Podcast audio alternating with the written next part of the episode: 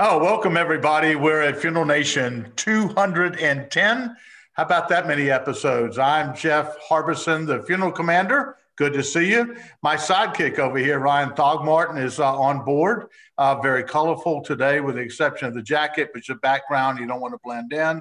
And we have uh, Mr. Tom Anderson, who is the consummate funeral professional. He brings us the funeral director daily. Um, and Tom, we are glad to have you back, and you're somewhat of our uh, industry analyst. You didn't know that, so we'll get you a sweatshirt that says analyst on there. I thank you. Glad to be back. Always glad to give my quarterly reports. And uh, yeah, maybe maybe I need the the, the trademarked uh, analyst shirt. Maybe that would help. Yeah, yeah. In fact, we can get it that says F and analyst. Yeah, that might. Yeah, that would uh, that would be pretty cool. Aware that, yeah yeah, I think Ryan, we need to work on that. He's an F and analyst for us. So uh, Funeral Nation like folks that are going, what that? Anyway, so Tom, uh, we have earnings reports in from the uh, funeral and cemetery uh, public companies, and we're going to turn it over to you, and we'll just have some commentary Terrific. as we go through.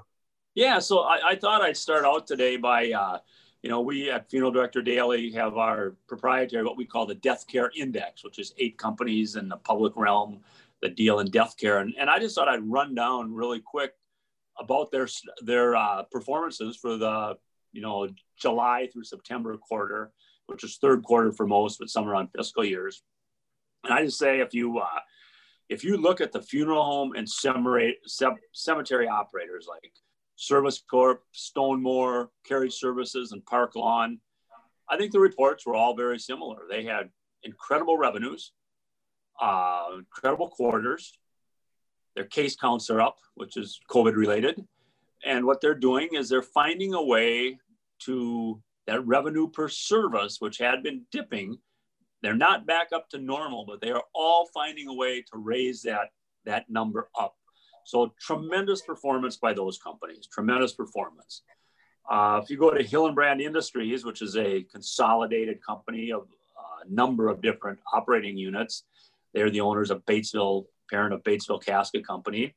They will tell you that Batesville had an incredible year and they gave the or incredible quarter. They gave the numbers. It's very simple to see. If, if more people are dying in America, a percentage of them are being buried and they're buying more caskets. Um, Matthews International, which has again a, a, uh, a group of companies, one third of their business they call the memorialization business, which is Aurora caskets, uh, things for the cemeteries like gravestones, bronze markers, things, and also cremation equipment.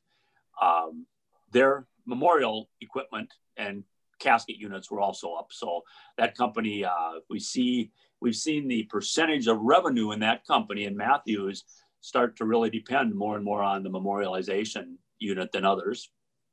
Uh, Assurant, which is a uh, worldwide company that is again a, a, conglomerate. They have one unit they call their pre-need unit, their their financial pre-need unit. We saw very static numbers in that. I think it's hard to get in front of the pre-need customer.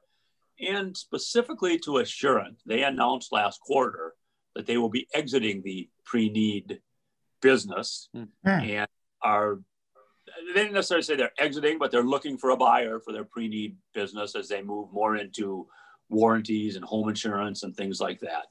Right. Uh, and finally, a company which you guys are all familiar with, but that not everybody knows a lot about, Security National Financial Corporation, uh, parent company of C&J Financial. I would say that they are firing on all cylinders. It's incredible to look at their quarterly report. Um, they do have funeral home and cemetery operations as a, a, a, memorialization segment, which is a small part of their business. And, and I would tell you they're small, but they've been firing off great too. But they are also involved in what I would call mortuary finances. And the mortuary financial parts, uh, assignment funding, pre need insurance, has been incredible for them, as well as another portion of their business because they're in the financial business. They're in the um, um, mortgage business, and that's been good. As a whole, those eight companies in the death care index. However, so so you know the the death care index, I will just tell you, has uh, the stock prices of those stocks. Well, well, all those companies are performing really, really well. It appears uh, their stock price has been somewhat stagnant compared to the Nasdaq or the S&P or the Dow for the first 11 months of 2020. It's been it's been really flat. Where you know the Nasdaq has went up 40 percent, the Dow about six, and the S&P I think 12. Uh, I kind of look at that. My own estimation is I think the the uh, stock buying public, institutional investors, look at the numbers that are being done by these operating companies and say they won't have that number of deaths next year. And so with a stock price, you know, we talk about a lot of times the stock price is, is reminiscent of what we think that stock is going to do in the next six to 12 months. I think a lot of institutional investors say, we're not so sure the funeral home companies can keep this up because those are what we term pull forward deaths that they won't have next year. Mm-hmm. So that's right. my concise report. Spoke pretty fast and uh, happy to have a conversation about any of it, guys. Well, one of the things that uh, I thought about, you know, Tom, back in 2011, the baby boomers were supposed to start dying and the death spike was going up. But uh, all the prognosticators forgot about all the drugs that are keeping everybody alive and uh, different health standards. Could it be that some of this rise is not all necessarily all COVID? Again, there's there's lots of anecdotals, and we see COVID, but we haven't seen real hard uh, CDC data to measure exactly last year against this year. We can say in the business, just like at your funeral home, you're experiencing, excuse me, more COVID deaths. But you know, is some of this where the baby boomers, maybe 10 years later, uh, at 75, 76, we're starting to see more of a death rate, also making this a perfect storm for the funeral profession? I, think there's some truth to that, and I think that that continued the the large number of baby boomers will continue. And, and, and the death rate, I don't know if it's the rate or if it's the, at, at, least the raw numbers are predicted to go up over the next 10 to 15 years before they really level off. Um, right. One of the things I find interesting, it's going to be six or nine months into 2021. We'll get some reports on COVID related deaths. And I was telling my wife the other day, um, deaths are up in the United States and you know, if you just watch the news every day, you'll see them say we're approaching 300,000 deaths. Well, I have heard no statistics on what flu-related deaths are, and and so I'm somewhat of the opinion somebody goes in and gets congestive heart failure or their lungs quit working, they, you know, whatever. They'll say they end up dying of pneumonia due to or caused as from COVID where it used to be due to or caused from catching the flu. Right. And so I think I think we have I don't want to want to underestimate this. We have a number a number of COVID related deaths. Agreed. But I'm not so sure that all COVID related. They might have been flu related or or some other deal. But the the situation that they have COVID, they're going to get reported as COVID deaths. Right. That's right. Yeah, and it, it, makes it interesting too because, um, again, with with families, you know, we're going back into a lockdown situation in many states.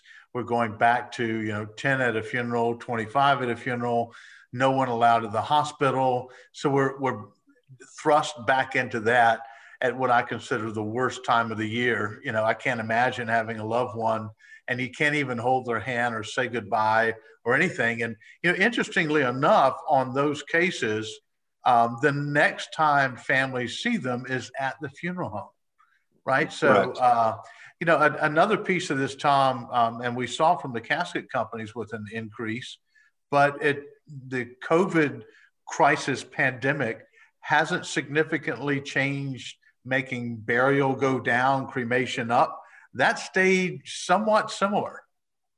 I, I agree. The percentage, uh, the, at least to this point, we're seeing the percentages about the same, just the small increase in cremation. although which is an annual thing. Although people are starting to talk a little bit more of that, and I'm concerned for funeral homes in the long-term aspect of it. I had one funeral director tell tell me he was extremely busy, and he says families will get on Zoom with us or call us, and they'll say uh, either bury dad or cremate dad. We'll have the service next summer, and his his opinion is a lot of those services will never happen. Correct. And families will go through say, "Wow, we got we were okay with that." And so yeah. there's a concern that funeral services, as we know them, will change drastically. Yeah, and uh, you know, fortunately, the advent and use of technology for live streaming, et cetera, has helped. But uh, I think that's an interesting angle. That you know what, we went through this, we paid for the burial. Um, you know, let's just have an empty chair at the table at Fourth of July this year and do something here at home.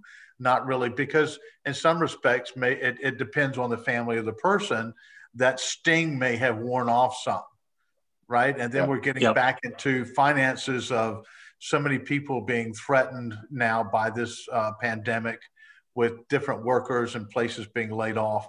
So, you know, that's a really interesting angle for us to look at later on uh, in 2021. Did those services come to fruition? But, you know, conversely, is we see that the, all the companies are up. They're doing services, they're doing more. They're making revenues not just yep. from more business. As you just said, the revenue per call has climbed a little bit more, which is yep. phenomenal in, in this era. Yeah, it's interesting too they're, because they're uh, yeah, pre-arrangements, and, and we Go saw ahead. from from CANA a grandma dies, they buy the, the lot for grandpa too, you know. So yeah. Yeah. That's right. Well, we we saw from CANA um, in a report they just put out that annually cremation rate on average is cre- increasing 1.5 percent, but since the beginning of the pandemic, they've seen a spike in cremation rates up to 2.74 percent in 15 states that they analyzed. So, I mean, does that play into to the stock price uh, when you're still looking at revenues, but playing into the stock price along with the kind of pull forward deaths? I, I think the smart the smart institutional stock buyers look at revenue per case potentially, you know, being tough to hold for these companies, being tough to hold, and that's a that's a negative on buying the stock. I think uh, you know the the operators are going to work and they're going to get good at it and they're going to offer other services, but I do think that the institutional investors say, how are these guys going to pull their revenues up in a market that is going to be growing to cremation? And, and let's face it, there's a lot of people that want direct cremation with no services. Yeah. Distant. Well, Tom, we're grateful that you uh, came on because you give a, a great perspective. You put it into language that uh, our funeral professionals can understand. Uh, we're excited that you're an F and analyst. I think you can tell your friends that. And uh, but we do appreciate you. Uh, if y'all haven't seen the Funeral Director Daily, um, you gotta you've got to read that. I think you do an awesome job. I've enjoyed reading that, especially about some of your past with like your friends and who they were and you know uh, growing up, and then you know anecdotal or not anecdotal, but great memories about you know, growing up in a funeral home and the business. So uh, it's it's well done. I wrote an I wrote an article the other day about the three guys I carpooled to college with, and I think that's what you're uh, referring yeah. to. Yeah, they left me way behind. They left me way behind. well, I think you're doing pretty well. Well, folks, uh, thank, you. thank you for watching FN 210.